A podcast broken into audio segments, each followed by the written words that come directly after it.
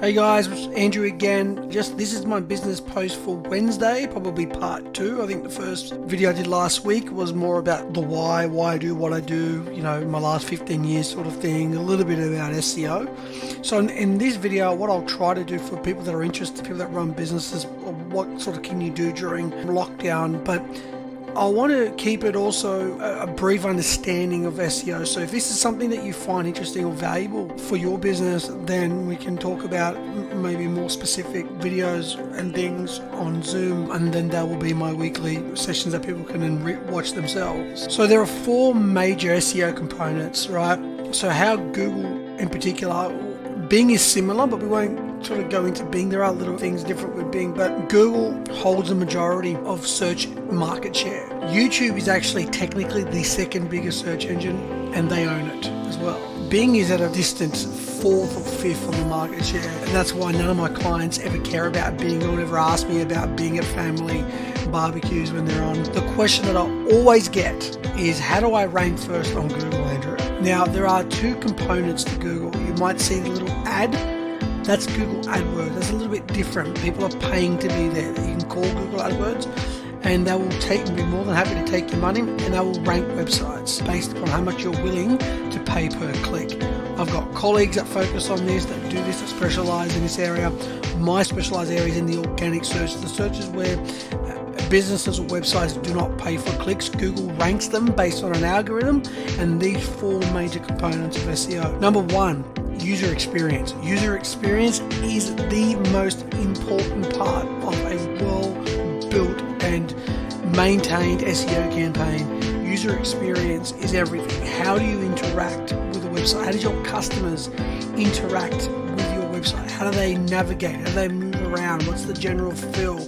Can they engage with your brand? Can they find what they want? Is everything sort of available to them in a way that is designed user orientated? This is the most important component because if the website isn't functional, no amount of traffic that you drive there is going to fix that problem. And even if you do happen to have a certain amount of volume on your website, if it's not user friendly, then you are going to basically lose out. A lot, I mean, at least you're going to lose a lot of potential inquiries, sales, whatever it is that you're after. So, thinking about primarily how your website feels for users on mobile first and then desktop second, because majority of your traffic will be using one of these. And when they're looking at your website, how does it look, feel, respond, interact, and people find what they're looking for? There is software that you can use to help you track and measure people when they visit your website. How do they interact? Can they find what they want? You may even want to just get a couple of people that you know to check your website, watch them as they're browsing through the website, and sort of give them scenarios. You know, can you might, you might want to be like, fill out the contact form, contact you know, being able to press a number on the mobile and contacting you directly from the website to your phone. You click it, pops up on the core display screen on your phone. Maybe give them scenarios like find the About Us page or find the services page or do you know what I do? Does the website, what is the first thing the website reminds you of? And actually prompting them to ask questions. It's better if they've never seen your website before because you'll get better data. Now, there is things that we can do as digital marketers to get that on a greater scale, but most people I'm talking to right now in this video are people that are probably startups or small businesses. So I would definitely keep that, at least you're thinking about this. If you're not being told, then you're not thinking about it. At least now you can sort of go, oh yeah, I can ask X, Y, Z about this, this, and this, and see and w- actually watch them too as they browse. That's that's number one. So getting your website to be user friendly. Second part of SEO, and this is probably something better shown with a screen recording. Maybe we can touch on these a little bit more in next next videos but technical SEO. So how titles and descriptions. So when you go to Google and you type in lawn mowing tips, now the first guy that comes up for me is, is I don't know if I'm saying it right, Husqvarna. And in the blue, you'll see the blue link. That's normally what you click to go to, to, to a website.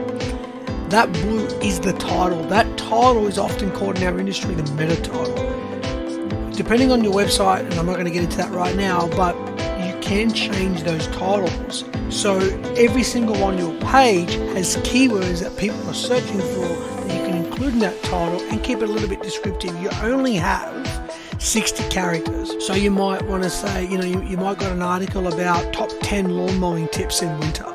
That is your title even on the page itself, but even in the link title of the of the meta title that Google will actually show in their search results, you might change it a little bit and say top 10 tips for mowing your lawn in winter. Learn more or learn now or discover buzzwords that make people want to click your ad, but you've only got 60 characters, otherwise you'll get the dot dot dot. So it's a real art and science to mix between getting the keywords into that title, what you target, and the target audience that you're looking for, as well as having something compelling and descriptive that makes people want to click on it. Underneath, you have a little bit of text, and the Husqvarna example is terrible, and that's why they need their SEO fixing that you scroll a little bit down to Lawn Solutions Australia. They've got uh, 12, the title is 12 mowing tips for the perfect cut every time, right? And then underneath they've got healthy mowing height for your lawn. Don't let your clippings build up. Change up your mowing direction. Avoid cross contamination. Now, it's not really a description that Google sees is what you set as what they call a meta description. Now, meta descriptions you should design per, on every single page. Google will, at their discretion, decide to use it or not, depending on a lot of different factors, which I won't want to get into.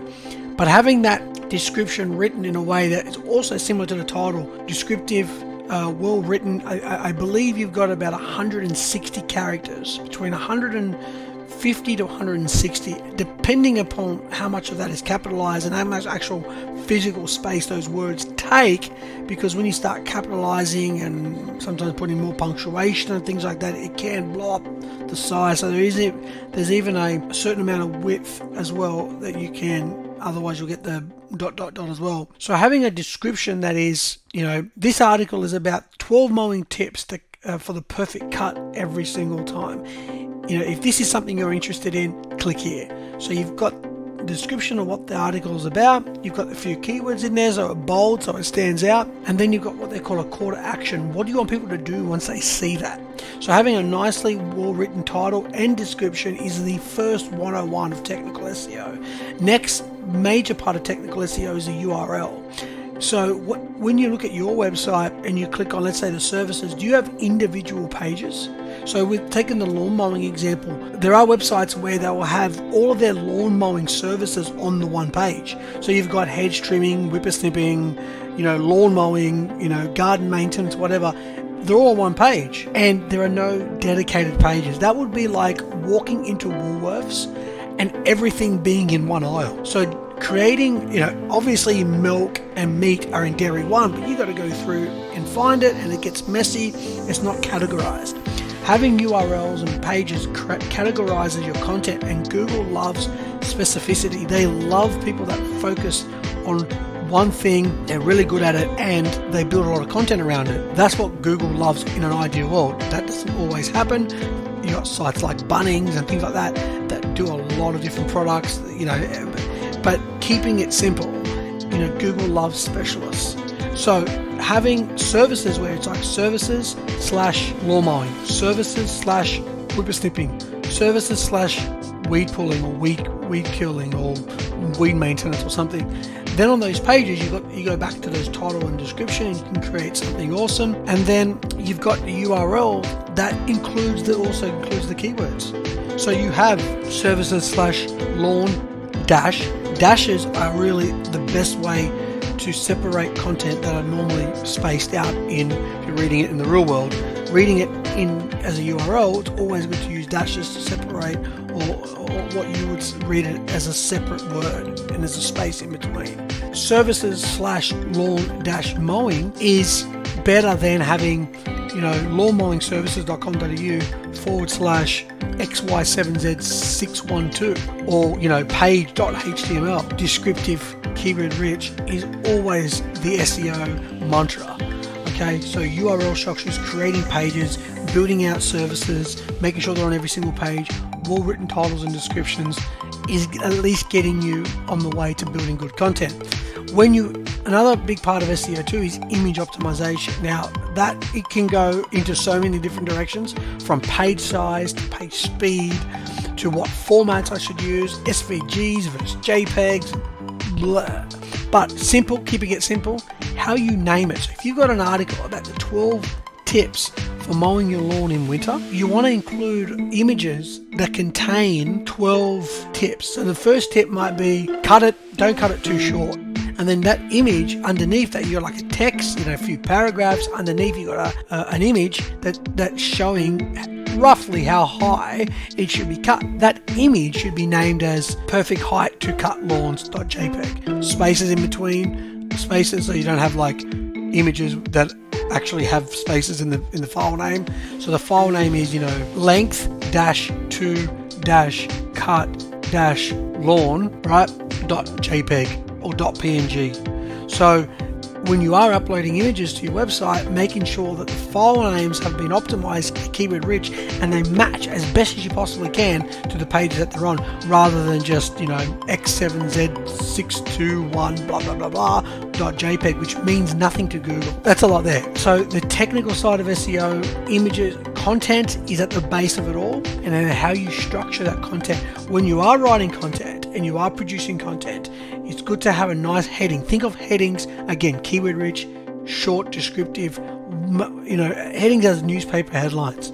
You know, so obviously in this example, the heading would also be, you know, 12 tips to mow lawns. And then as you're breaking down the article, you've got H2, which is the first tip, and the H2 is like a subheading. Sorry, I've got to remember I'm talking in like SEO speak sometimes. So the H2 is a H is, is a coding format which is actually a subheading. Then you got a H3 which is even a sub subheading, which is even a smaller down categorized heading. Google loves again specificity. So when you're writing a 1500 word article, you've got images. Every tip is well optimized with a subheading and then maybe sub subheadings.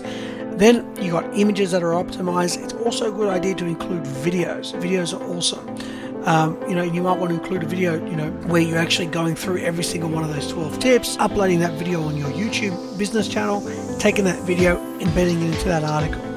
So now you've got images, you've got videos, and that's going to help you rank on Google for various different areas. So you probably have seen when you typed into Google different keywords where you can see images and video within the standard web results. That's because people have, have either uh, Google's obviously taken that from YouTube as well, so it's good.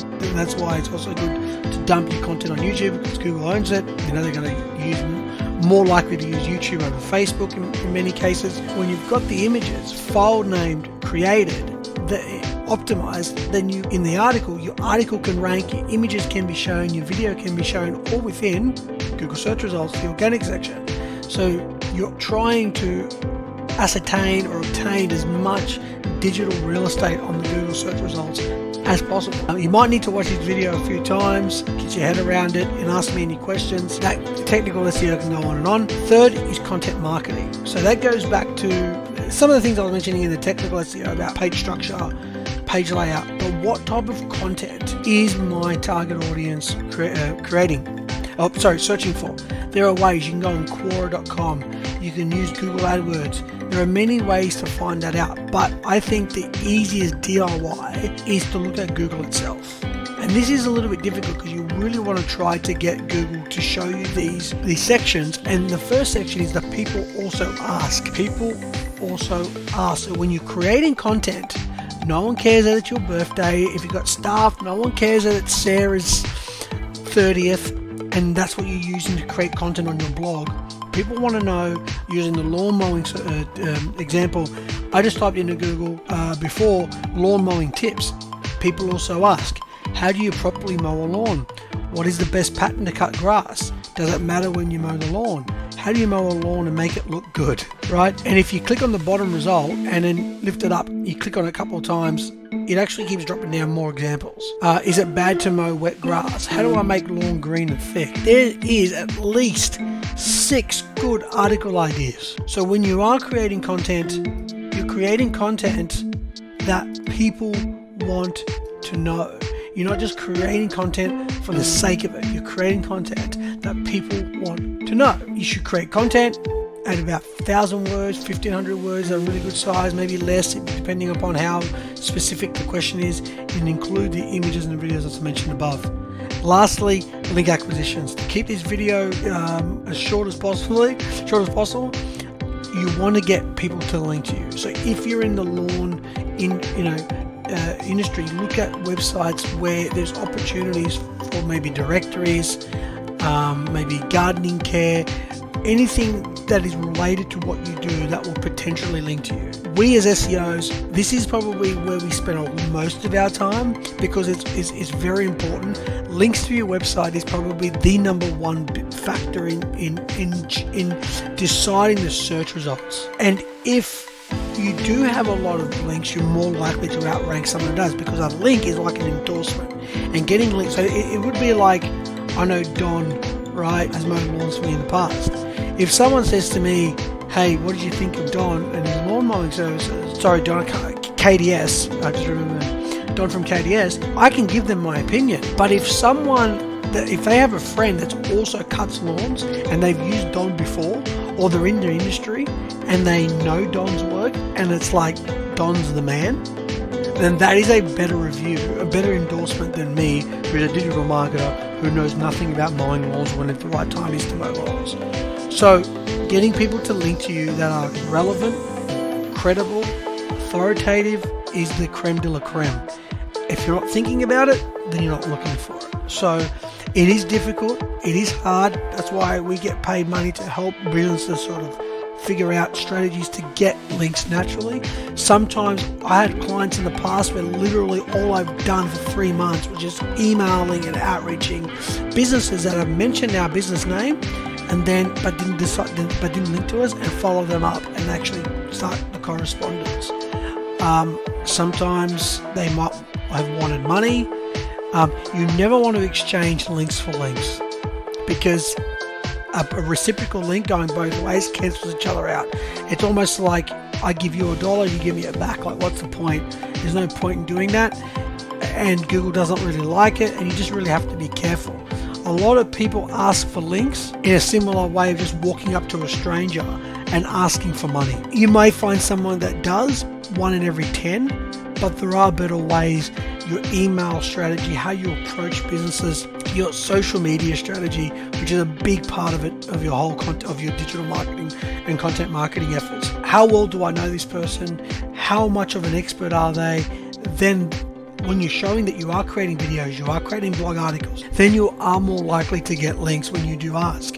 Getting links to your website is so important. Building content for your website, technically sound, and a website that is user friendly are the essential ingredients to growing and building your digital search engine presence. Guys, it's 20 minutes. I'm going to stop there. If you've got any questions, I know it's a really long video. I don't expect everyone to watch it. But if you've got any questions, things that are more specialized to what you do, yeah, just um, feel free to share. I'll, I'll, I'll look forward to hearing from you.